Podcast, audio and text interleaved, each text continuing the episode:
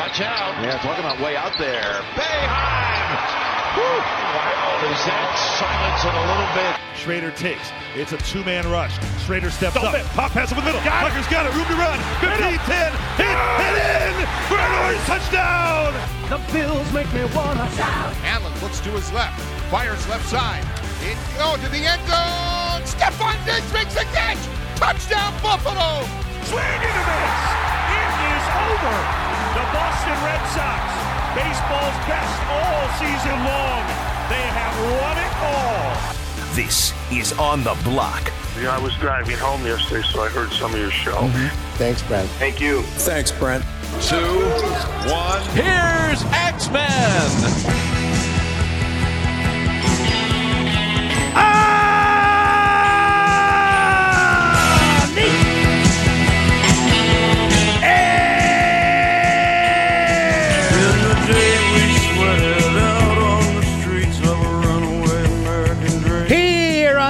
ESPN Radio 97.7, 100.1. ESPN Radio. Heard on 96.5 FM. Heard wherever you are. Whatever you are doing on the ESPN app. Seen, heard, and everything in between on the mighty QSportsTalk.com, a place on the internet where you can watch a man yell about sports, where you can get into an internet chat. They're still there. They exist. They're still a thing. They're back, baby. I don't know if they ever went away, but they're there. Where you get in the chat and you just have a free flowing conversation uh, throughout this program about what we're talking about, hopefully, but you can venture off into your own world share recipes. That quite literally happens in the chat. Talk about movies, talk about life, give good life advice, right? I'll never forget the day I turned 16. It's a true story. My father gave me two uh, pieces of advice when I turned 16. He said, Son, you only get out of life what you put into it. I said, Oh, that's some sage advice right there. Appreciate that. He said, And if you get arrested, you know who not to call. There you go. Share that with the world. Great advice. Share that in the chat at qsportstalk.com. A great place to uh, hang out during the program. And the cool thing about the chat, too, and, and being on uh, the mighty qsportstalk.com is you can opine as much as you'd like. I mean, think about it. If you called this show like seven, eight times during the course of the show, we'd get annoyed and be like, no, you can't. No, you cannot come back on. But in the chat, you can just go nuts as much as you'd like. So hang out there. And we hang out with you during our commercial breaks, by the way. We keep the mic on, keep the camera on, and uh, we rock and roll. That's what we do here. Happy Monday, everybody. Great to have you. Happy President's Day. Hope you're enjoying a day off. If not, uh, hope you're enjoying the day anyway. And we're glad that you uh, chose to be with us for part of your day today. Greatly appreciated. 437 7644 and uh, Brent Axe Media on Twitter. Two terrific ways to be a part of the show. In addition uh, to, as we mentioned, the live chat at QSportsTalk.com. We'll certainly get into uh, Syracuse and Duke and the ramifications for that. There is another true blue national championship contender on the Hill. We know this now after what we saw on Friday. It's not going to be easy. There's a lot of great teams in their sport, but the Syracuse women's lacrosse team announced itself by its actions of defeating Northwestern and defeating Maryland, and not only in defeating Maryland, but in the way it defeated Maryland. As a true national championship contender. We already saw a national championship won by the men's soccer team in the fall, and this ladies' team has what it takes to do it as well, though a lot of lacrosse to be played. We'll recap the lacrosse weekend on all fronts. Uh, while we're on that subject, by the way, let me say it right off the top here. A hearty congratulations to Le Moyne head coach Dan Sheehan, who became just the 13th coach at any level in the sport to win 350 games. Le Moyne got a great win over Mercy to start the season yesterday at Ted Grant Field, a team that lost in the national championship game last year, knocked out Le Moyne of the tournament, went on to lose in the national title game, but uh, Le Moyne got him back yesterday, and Coach Sheehan got an incredible mark. So congratulations to Coach Sheehan and company on that accomplishment. Wanted to say that right off the bat here. The blind side and uh, Daniel Jones apparently making some big demands for the New York football giants, which I hope they do not meet, by the way, nor do I think they have to meet. I think that uh, Daniel Jones bit off more than he could chew and went over his skis here a little bit. So we'll see who ends up winning this one. We will uh, get into that. Uh, also, Derek Carr visiting the Jets this weekend. Some juicy New York quarterback discussion here in the NFL offseason, which we will uh, get into here. But here's where we start today. Your mission, should you choose to accept it, is to make me care more about this year. That message delivered to the Syracuse men's basketball team. Now, look, we're going to watch the games because that's what we do. We watch the games, we talk about the games. We watch the games, we talk about the games. We watch the games, we write about the games. That's what we do. So it's not like I'm going to check out and really get into uh, The Last of Us, which I am anyway, but like really get into it or, you know, find what's on Netflix that night instead of watching Syracuse basketball. Of course not. But watching it and covering it, and you as a fan, you know, watching it and seeing what happens is a lot different than caring about it, being invested in it, thinking that there is something left for this year to be accomplished. It's possible. You have Clemson. Now, I don't know if that's good or bad news for Syracuse that Clemson lost to Louisville over the weekend in this wild, wacky ACC that we have seen. That was a stunner, and that was a major blow to Clemson's NCAA tournament resume for sure. And they're going to be in a pretty bad mood when they play uh, Syracuse later this week. Pittsburgh to follow, Georgia Tech, and then Wake Forest. You have to, as Joe Lunardi said today, he was just down with Brian Higgins before this show. Always great to hear Joe. Look, say all you want about Joe Lunardi. Joe loves coming on here. He gets it. He understands what Syracuse fans think of him. He leans into it and he's a great dude, right? I will always give him credit for coming on what he said is his favorite city to come on. He knows how Syracuse fans feel about him, and he still comes on. But he's basically said, like, they've got to win out, get to the title game of the ACC tournament, then I'll think about you. Not only is Syracuse not appearing on any bracketologies in the NCAA tournament, which you would imagine, they're not on any major NIT brackets at this point. Now, can they work their way there? The answer is yes. But who cares? Right? If you're invested in NIT brackets, and by the way, John Templin, the Barking Crow, uh, there's a couple of them else out there. I want to give them shout outs because they do a really nice job with this stuff if you just want to track where Syracuse is at here. So John Templin's at NY Buckets, the Barking Crow, uh, D at D ratings on Twitter. It's dratings.com. They all do nice work when it comes to bracketologies, not only in the NCAA round, but they, because they're sickos, love to do NIT brackets, which, you know, for our sake, trying to figure out where Syracuse is going to end up is a good thing. They're not anywhere in any of these brackets right now. I still think they can work their way into the NIT bracket, but I'm not going to really. I mean, I'll check it out because it's part of my job to do that. But let's just not say I'm not going to be hitting refresh 20 times a day to see if they make their way into that bracketology like they have in the past into, say, Joe Lunardi's bracketology or the bracket matrix itself. You see where I'm going here? There is an eye over the horizon. I wrote a column about this today that I hope you can read. The conversation has almost fully shifted to next year who's back, who's not. And it all hinges on one player, and that's Judah Mintz. Not to say that Jesse Edwards doesn't matter here. And Syracuse got a commitment today from William Patterson, 7 2 center. He's a big man project. He is the first commit in the class of 2023. The class of 2023 has been pretty light so far because there's a lot of freshmen coming back. At least we think there's a lot of freshmen coming back. So Syracuse has not been as aggressive in that department because of a number of players they anticipate to be back, what they can do in the portal. You know, last year they got uber aggressive in bringing in six recruits because they kind of knew what the transactions looked like, who was coming, who was going, who they anticipated was going to come and go. And let's go at it here. As Jim Boeheim has admitted himself, though, that's kind of the last time they're going to do that. That's the last traditional recruiting class that you can do in that way because of the way the sport is today, namely with the transfer portal.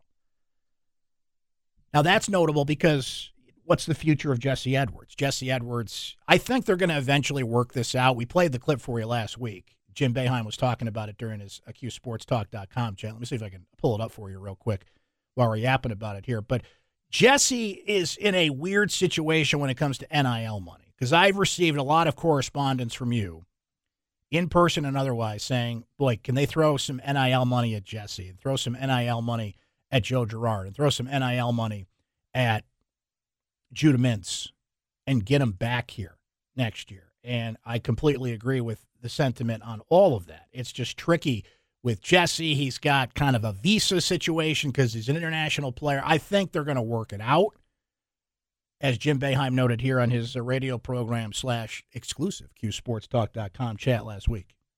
Well, you know, a couple of our foreign players are have have citizenship visas and they're getting money, and Jesse could do that too that is something that could be worked out uh, and, and ho- hopefully will be.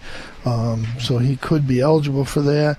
Um, you know, and with Joe, I mean, he he will he.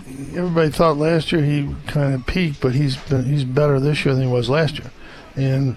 If he did stay, he'd be better next year because you get better. You do get better as you get older, and uh, he's really. I think I think he's improved in a lot of ways this year defensively and different things he's doing on offense he couldn't do last year.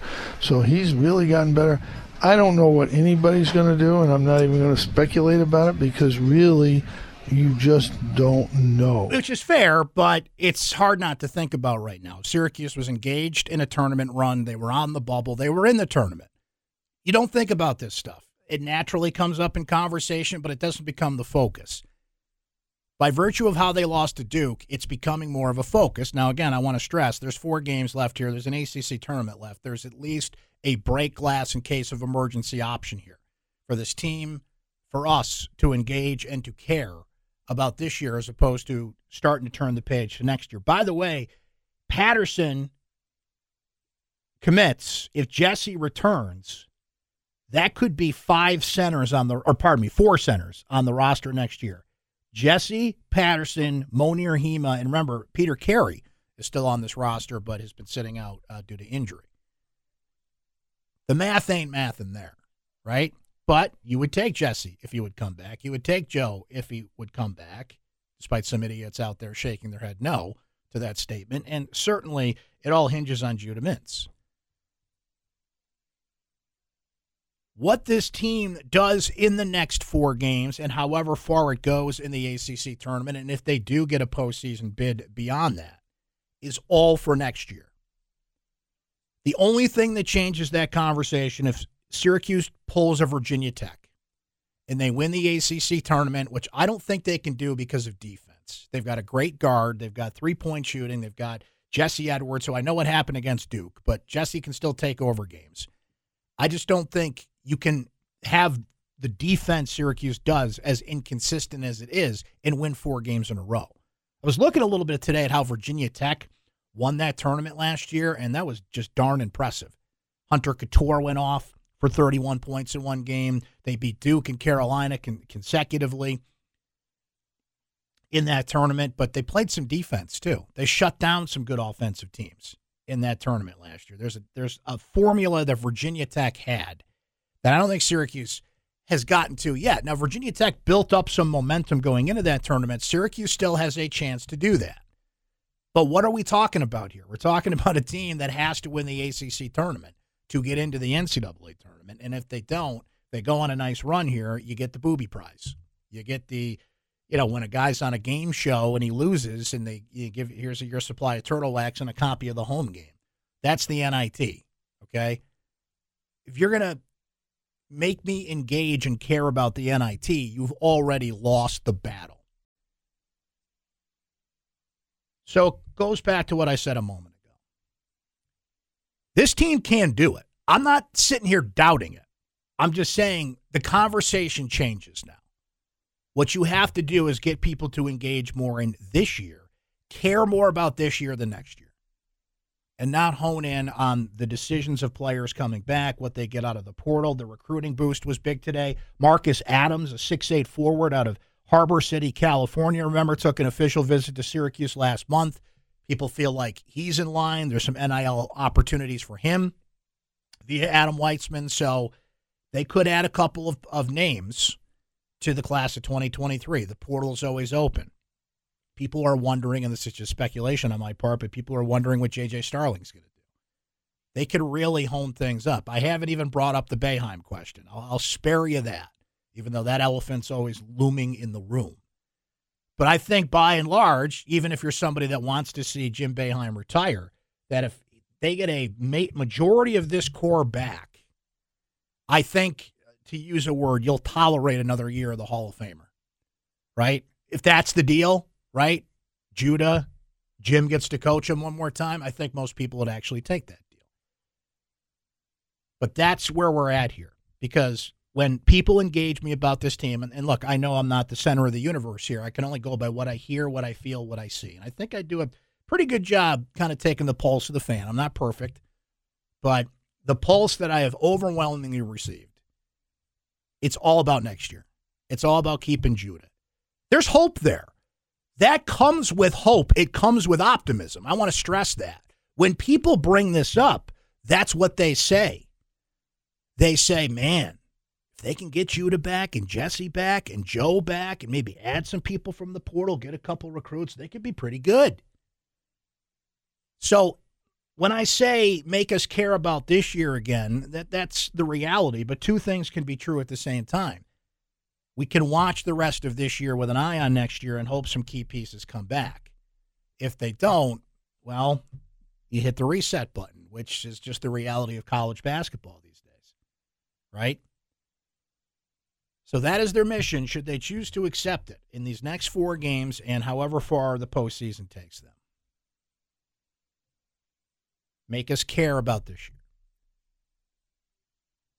When we come back, we're going to hone in on the Duke game give some major props where it's deserved, and look at what went wrong. I think you guys kind of picked up on my sarcasm, not my sarcasm, that's not the right way to put it. I think you picked up on my skepticism on how Syracuse would do in this Duke game, and that bore out. There was a few things I looked at that I said, that's not good.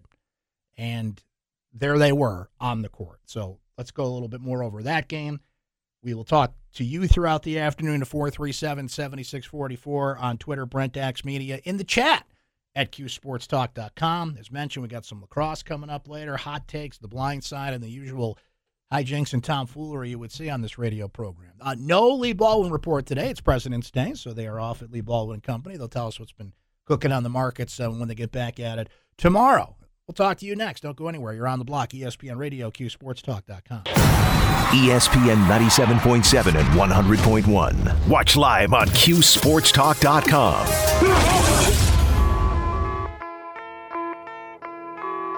This is On the Block with Brent Axe. Welcome back, friends. We were uh, just talking during the break about uh, some of the other things that were going on this weekend.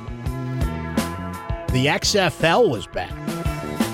Anybody check that out? A couple Syracuse guys were out there. Unfortunately, Eric Dungey uh, did not uh, grab the starting job for the DC Defenders.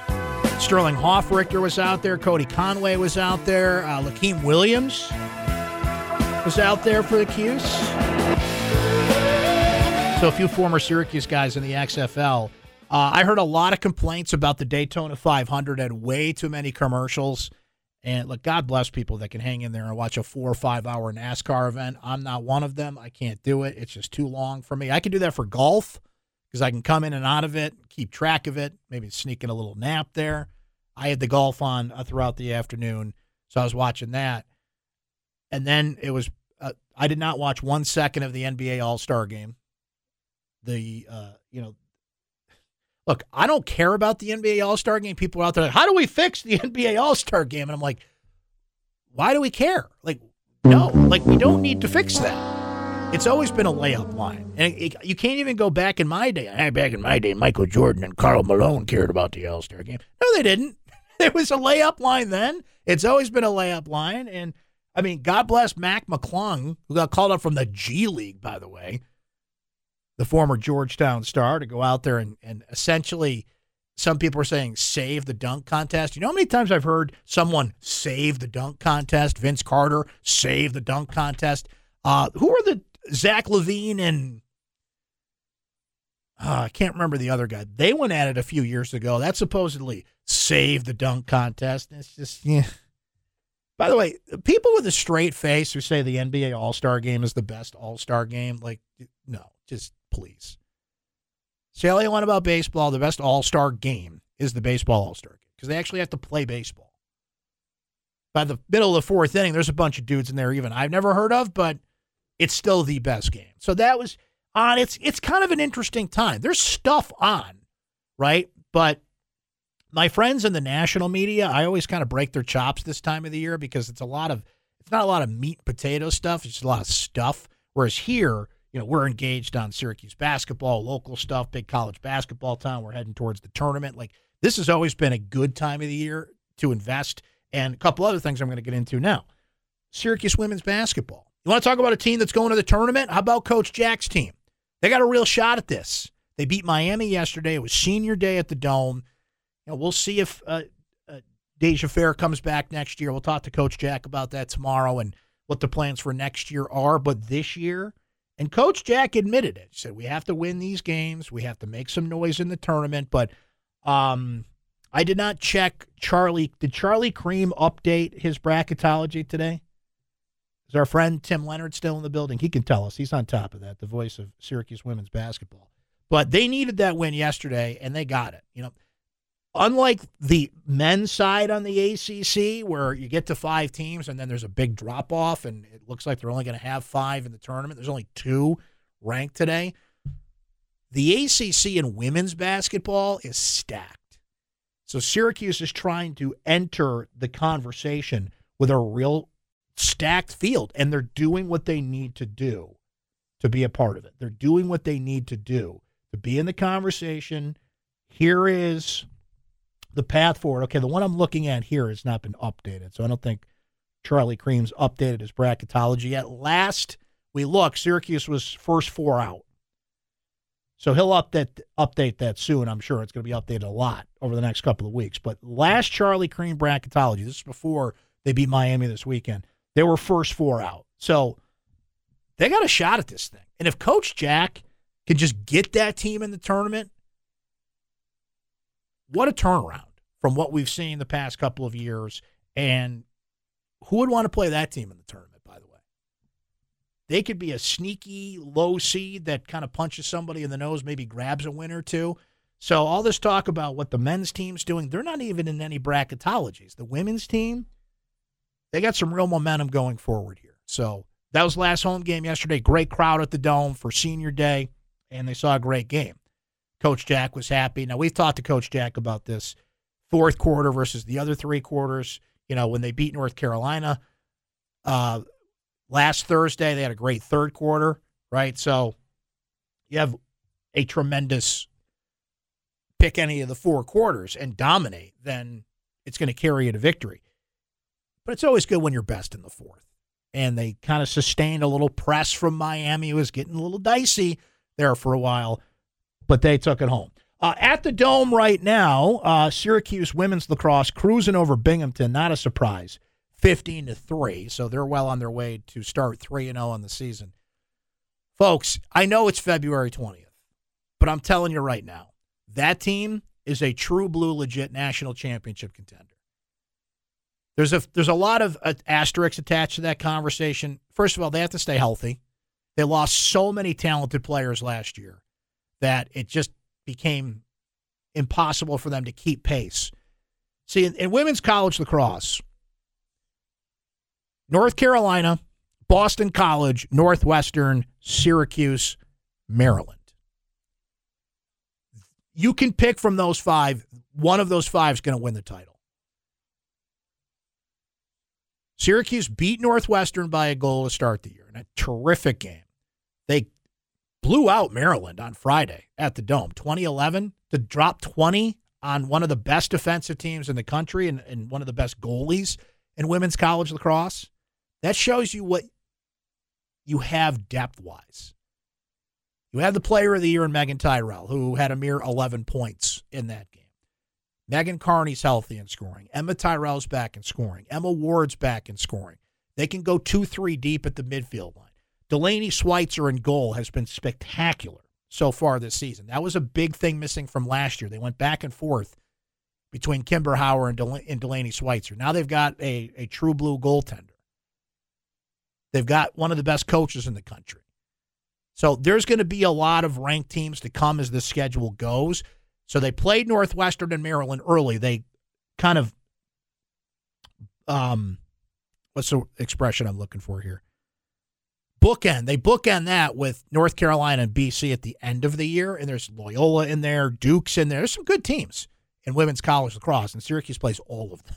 They play all of them, pretty much the entire top ten.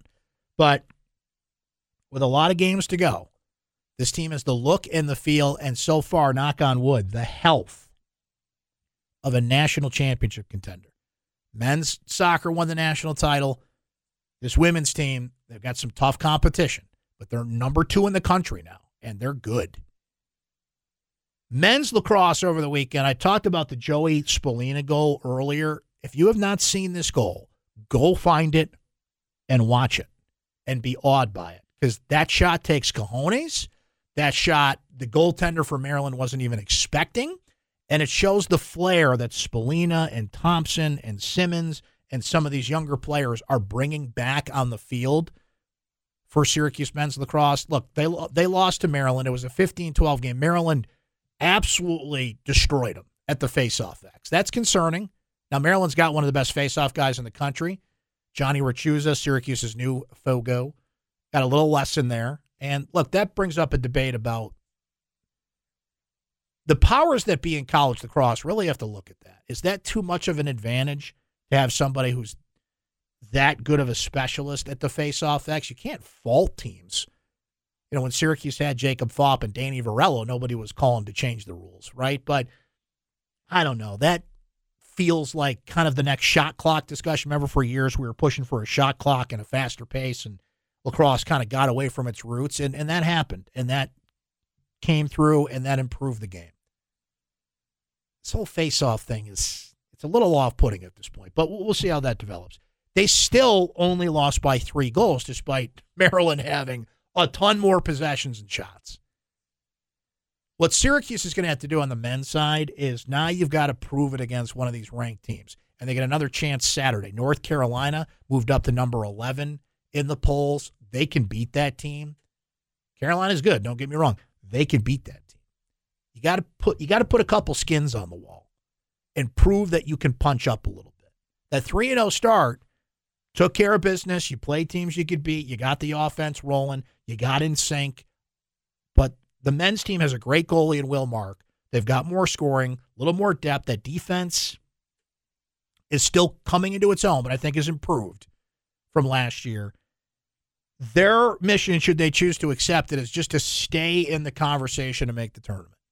The women's team, by virtue of what they've done the first two games, Binghamton, honestly, I mean, it's a nice little win, but Binghamton's not very good. But you beat Maryland that way. You beat Northwestern that way. If you can keep beating those ranked teams you're going to face as you go along here, like you're a true blue, legit national title contender. Now, North Carolina is still number one in women's college lacrosse, and they should be because they're a juggernaut, and that's who you measure yourself against. But Syracuse isn't going to play them until the end of the year. That's probably a good thing, by the way, to have two months to be at your best to play that team and kind of see where you're at before. Look, they're going to cross paths again with somebody.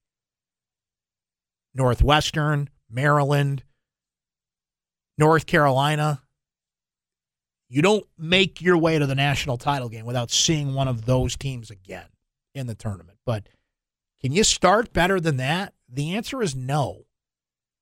You know, that's a thin line between what was the line I used? I wrote a column about this. For Kayla Treanor, she admitted it after the Northwestern game. People said she was crazy to put Northwestern and Maryland as the first two games on the schedule. A fine line between insanity and genius when you do something like that. She's looking like a genius now. Long way to go, but that team's good. It's deep. It scores in bunches. It's got a great goalie, and it's time to get excited, friends.